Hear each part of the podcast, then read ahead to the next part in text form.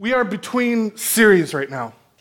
And when we are between series, it gives me an opportunity to, um, I think, speak into something that might be timely for us as, as a church.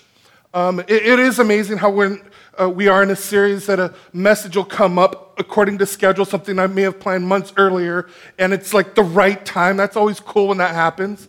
Uh, but between series, I can pick something uh, specific.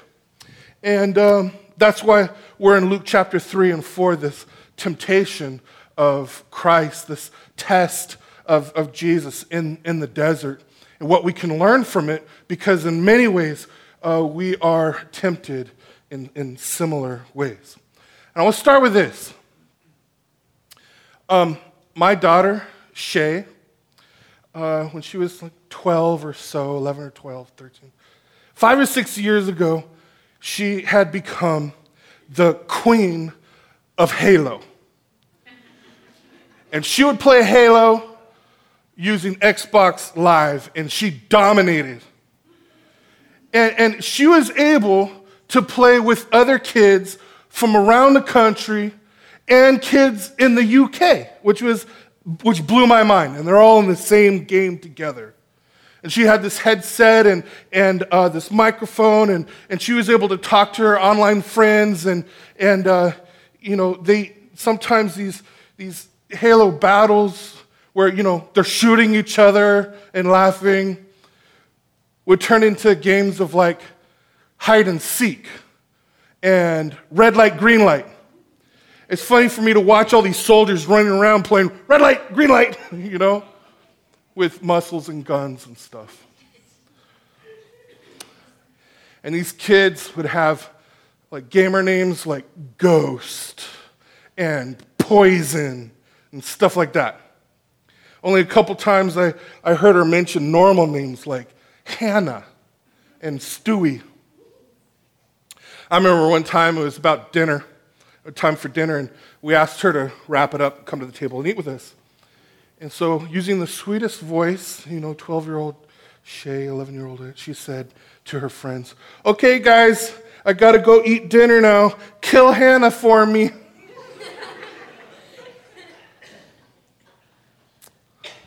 and as I was preparing for this message, I was reminded that Christians, so often we can treat serious spiritual battles like a game that's just not even real. So often we treat Christianity as, as a hobby or just something that's part of our, our culture, but not as something that's real. And so when we get clobbered, we're not ready for it. We lose all perspective. And it just it just ruins us. There's a very real spiritual battle going on. And so often in the midst of battle, the people closest, closest to us, we view them as our enemy. They're not our enemy. There's a bigger battle going on. And I think we forget that. And we end up turning our, our guns on each other. So I just think that this, this is timely for several reasons. Uh, whether we're struggling our relationships with each other um, in the church or outside of the church or our inner struggle, uh, we need to remember what the scriptures teach us about this, what Jesus teaches us about this. And here in this passage, Jesus is in a battle. He's in the desert. In the Bible, the desert is often a place of testing and, and tempting, a, a spiritual struggle, a place where there is a battle for your soul. The stakes are high. And, and some of you are in a battle today, and, and you're feeling it, and it's intense. And this battle may have been brought on either by, because of, a, of a, a, relational breakdown or communication breakdown or a health problem or you feel like somebody violated your rights or a financial crisis or whatever it is. You know that you're in the desert. You're tempted, you're being tested, and you know it. Others of you are in a battle and you don't know it. Things are great, never better, no struggle, Other people have problems. I don't need to be tested. No temptation here, no desert. What battle? And maybe you look at others and think, you know, why don't you just suck it up and get your act together like me? Everything would be fine. And if that's you, you need to wake up. You need to wake up to the reality that there is a battle and it is waging right now. And when you're in it, but you don't know it, it's even more dangerous. Without realizing it, your life is being shaped by how you respond to it or don't respond to it.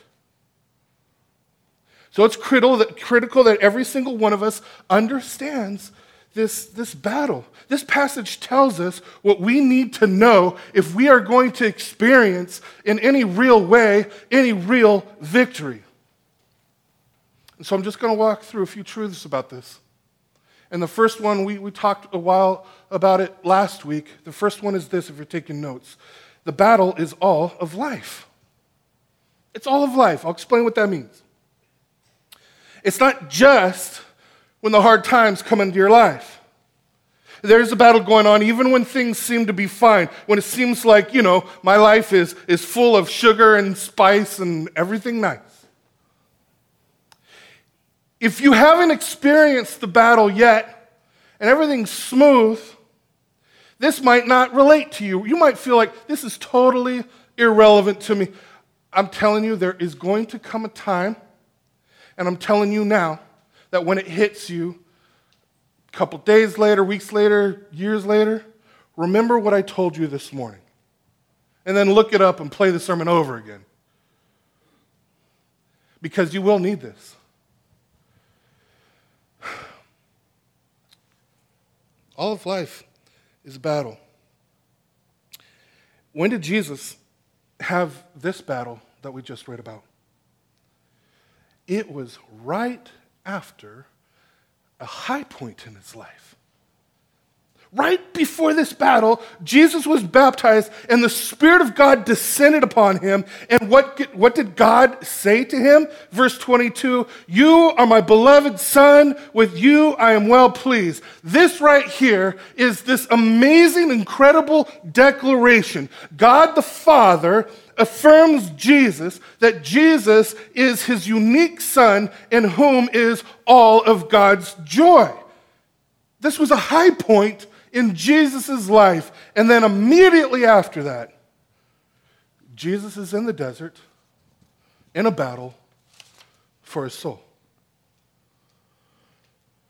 And the point is, all of life is a battle. It is. Hard times and good times, there's a battle waging. You know, you know, most people, I've talked to so many different Christians in so many different churches, they, they think, you know what? You know, if I don't mess up, then I'm not going to have any problems. I can avoid the desert. I can avoid the battle. And so often, either consciously or subconsciously, we think that. But, but what happens to Jesus totally contradicts that idea. Jesus lived a perfect life, and he suffered more than anybody else ever has or ever will. So there goes that theory. All of life is a battle. Take honesty. Honesty is the best policy, right, Gene? Yes. It's the best policy. Because if you don't tell the truth, what happens? You get into all kinds of trouble and suffer. But if you do tell the truth, what happens? You get into all kinds of trouble and you suffer. Right? Whether you suffer for the right reasons or the wrong reasons, you will suffer. All of life is a battle. And if we don't understand, uh, if we don't understand that, our hard times will become even harder. You'll experience a double dose of pain in a couple of different ways. I mean, there's the pain of the hard time and the pain of beating yourself up. Or if, you know, you're not really into beating yourself up, then you beat up other people by blaming them for all your problems. That's even more painful because you destroy the relationship.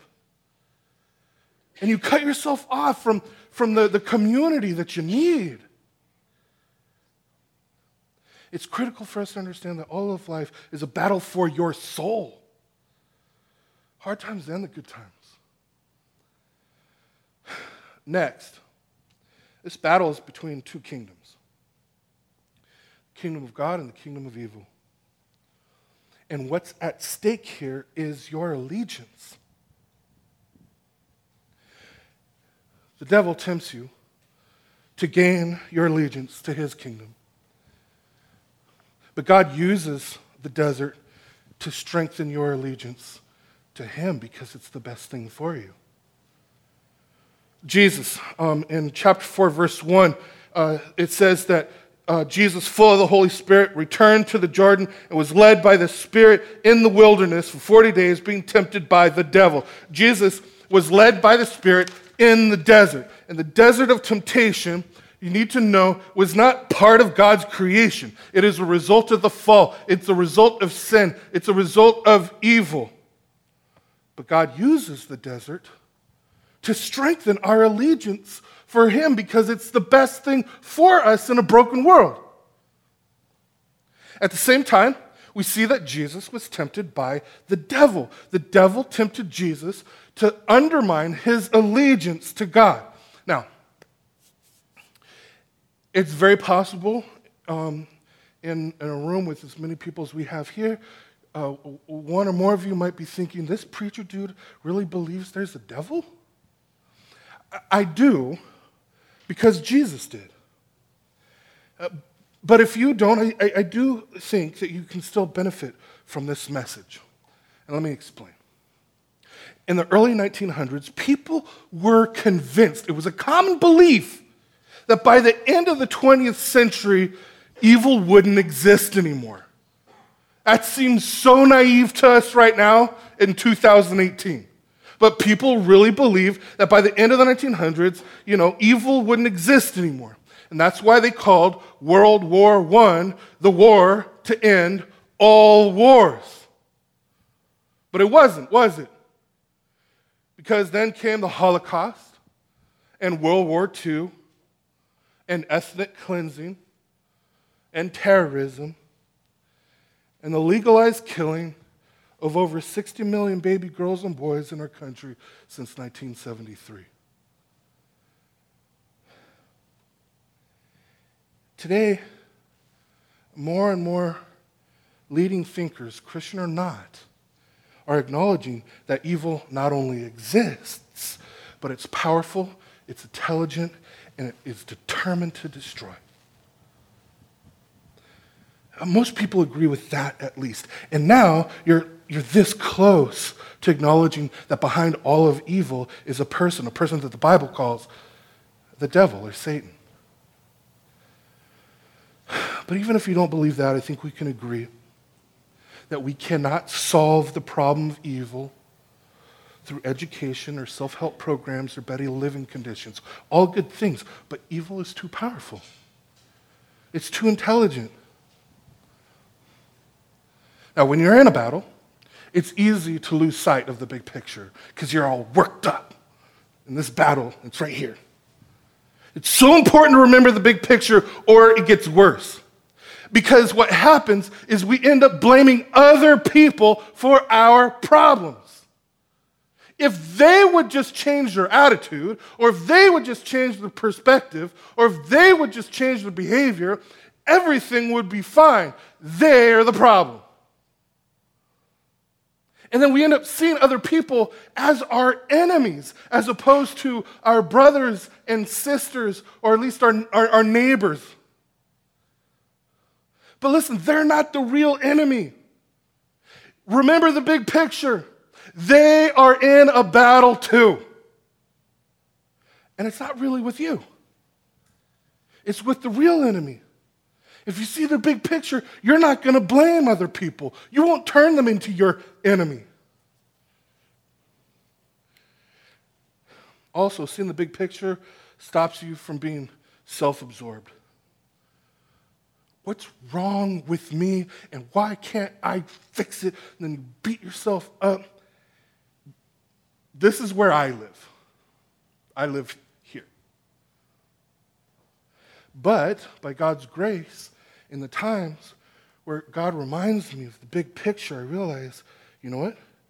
There is something going on that's far bigger than, than me. I'm in the middle of a cosmic battle that is waging all around me. And you are too.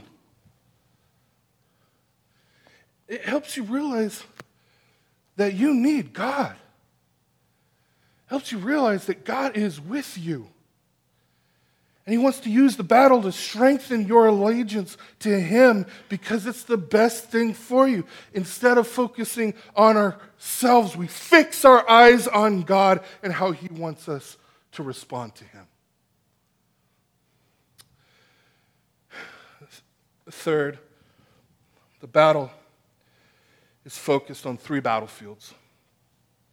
It's not just out there where we easily end up having an us against them attitude, it's also in our own hearts, and we forget that.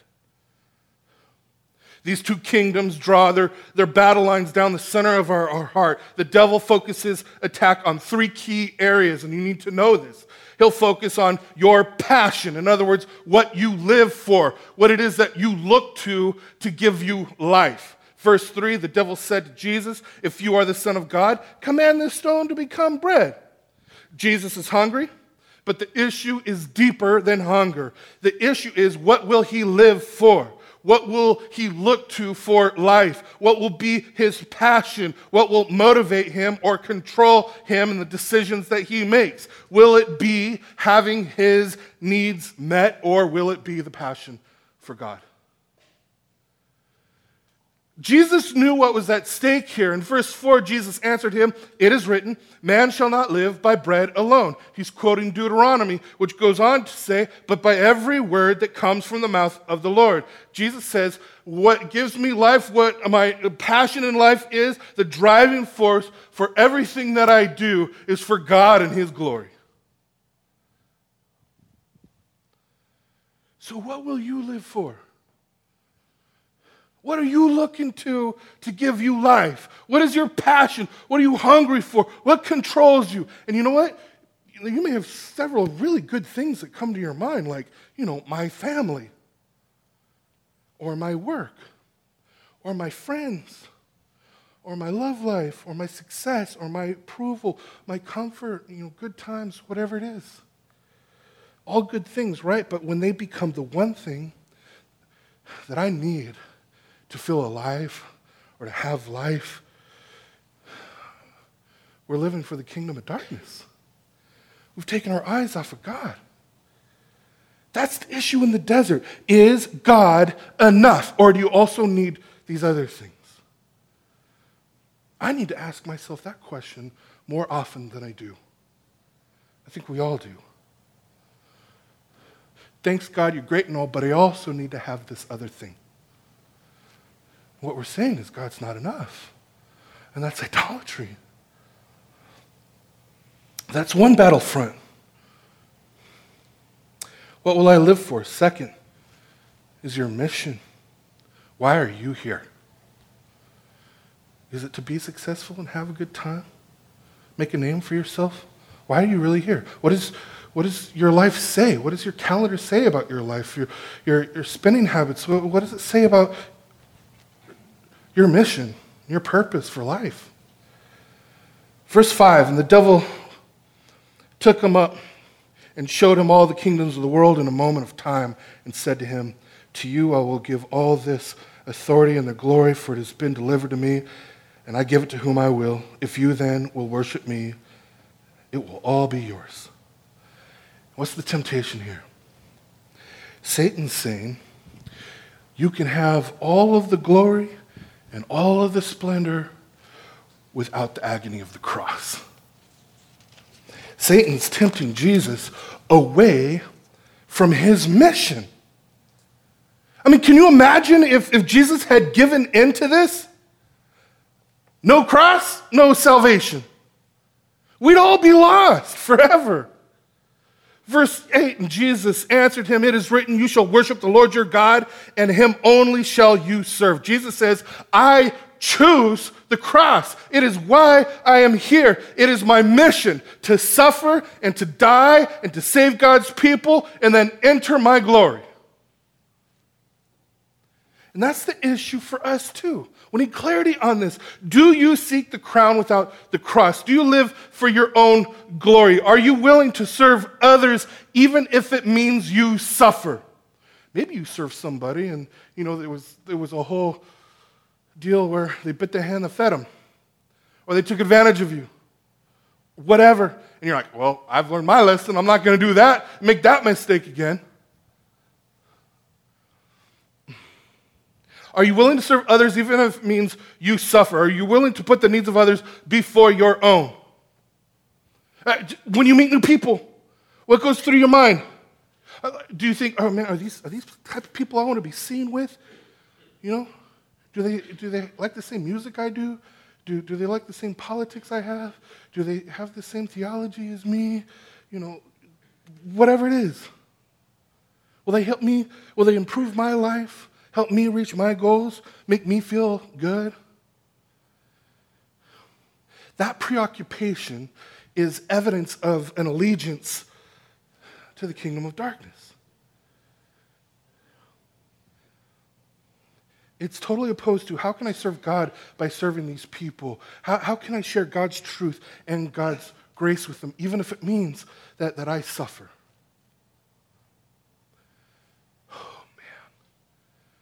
Thank God Jesus was willing to suffer for us when we had no appreciation for it at the time.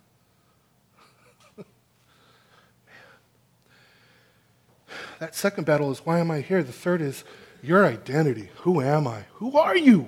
Really? Verse 9, and he took him to Jerusalem, set him on the pinnacle of the temple, and said to him, If you are the Son of God, throw yourself down from here, and for it is written, he will command his angels concerning you to guard you, and on their hands they will bear you up, lest you strike your foot against a stone. The temptation here is to test God. Jesus is hungry. He's in the desert. The devil comes to him to create doubt because that's what the devil does. Are you sure? Are you sure you're the Son of God? Are you sure that He really loves you? If God really loved you, then why is He letting this happen to you? Psalm 91 says He'll protect you. Why don't you test His love and see if He rescues you? In verse 12, Jesus answered him, It is said, You shall not put the Lord your God to the test. Jesus is saying, I am not going to demand that God prove his love. I know I am God's son, and I know that he loves me because he said so. And I know I can trust his word even when I'm in the desert, especially when I'm in the desert. It's the same issue for us.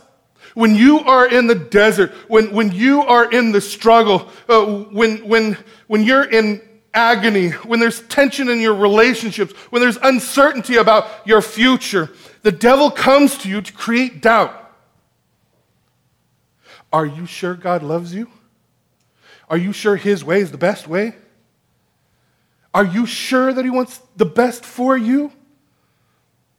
Then why is he letting this happen to you?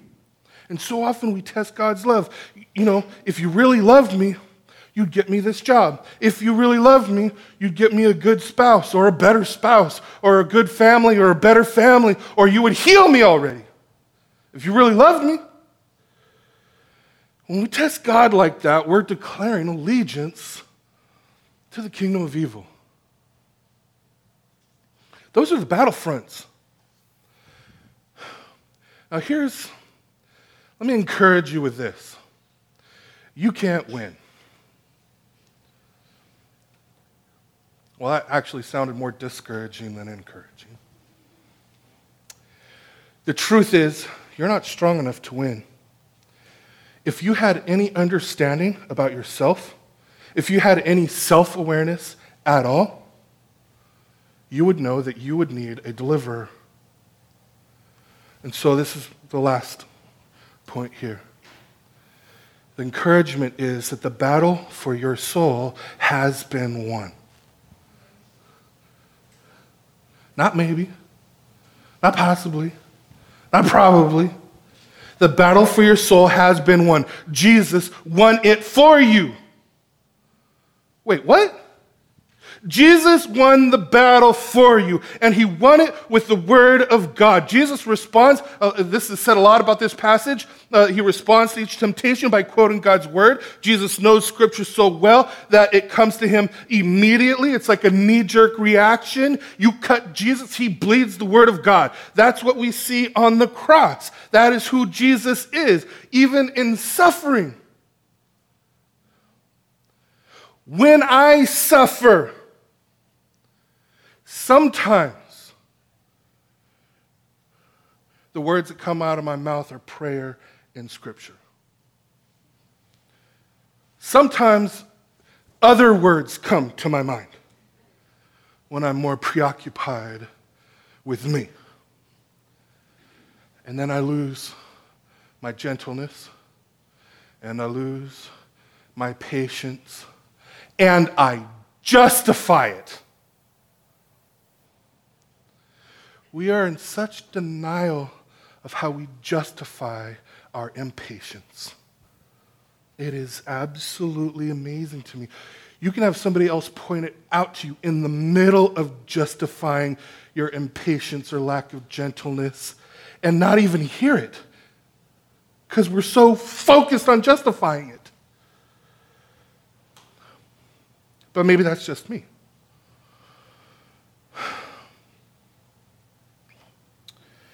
I thank God for the gracious family and friends He's put in my life to remind me the battle's been won.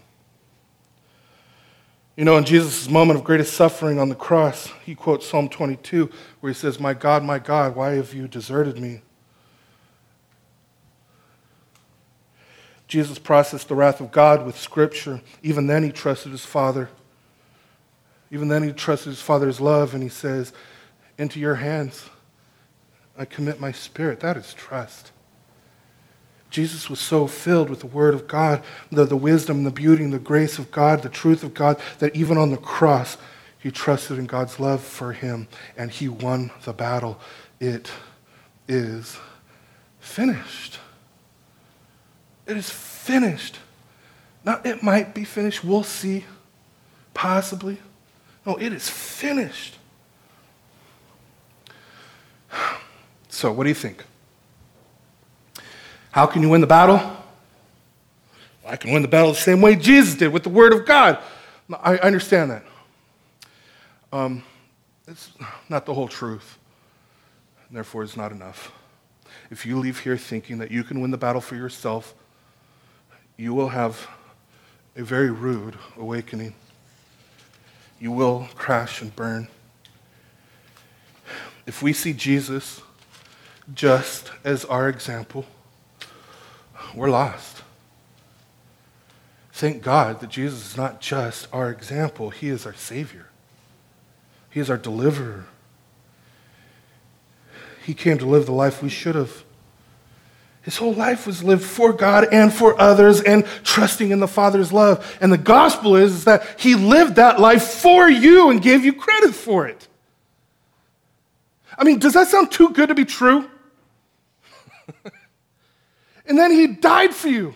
Took, took the wrath of God upon himself for your sin, the wrath that we all deserve, took it upon himself, and then he rose again in glory to give us new life. To make sure that we would live in glory with him forever. He won the battle for us. So I'm calling you, all of you, to put your trust in Him. If you've never put your trust in Him, or if you need to renew your trust in Him, consciously, proactively, put your trust in Him.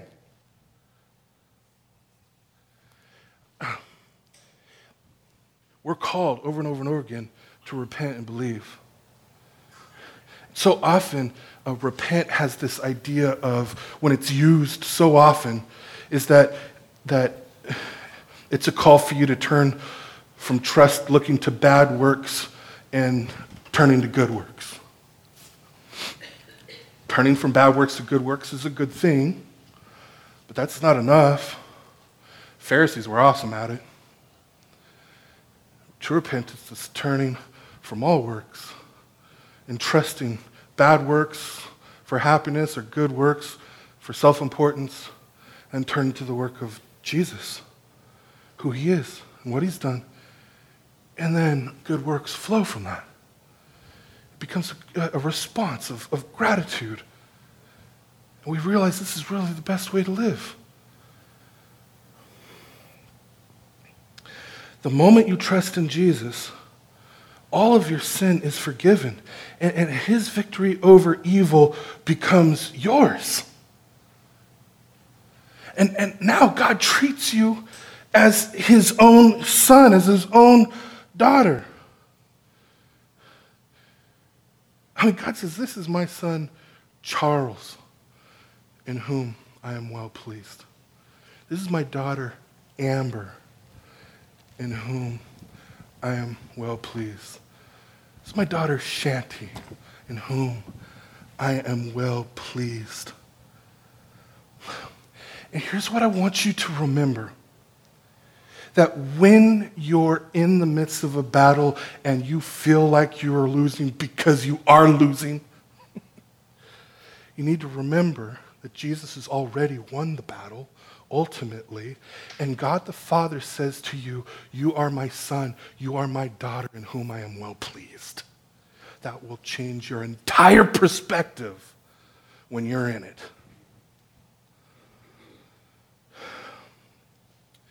When you hear the Father say this to you, then you're ready to do battle with the Word of God. Then you're ready to live passionately for God. Then you're ready to put the needs of others before your own, even if it means you suffer. Then you'll know that He loves you, even when you're in the desert. Listen, I tell you at the end of every service that I love you all. And the reason I tell you is because I do. It's not just a nice thing to say. I love you all. And because I love you, I, I need to regularly remind you and myself that all of life is a battle. If I didn't warn you about it or equip you for it, then I would not be loving you. And the battle that we're engaged in is between two kingdoms The battle line is drawn down the center of our, of our hearts. And every day we are declaring our allegiance, you know, with our thoughts and, and our behavior, we, are, we, we declare our allegiance. What will I live for? For whom will I live for? Why am I here? Who am I? Left to ourselves, we're helpless and hopeless. But Jesus came to fight the battle for us, and he won. So trust in Him.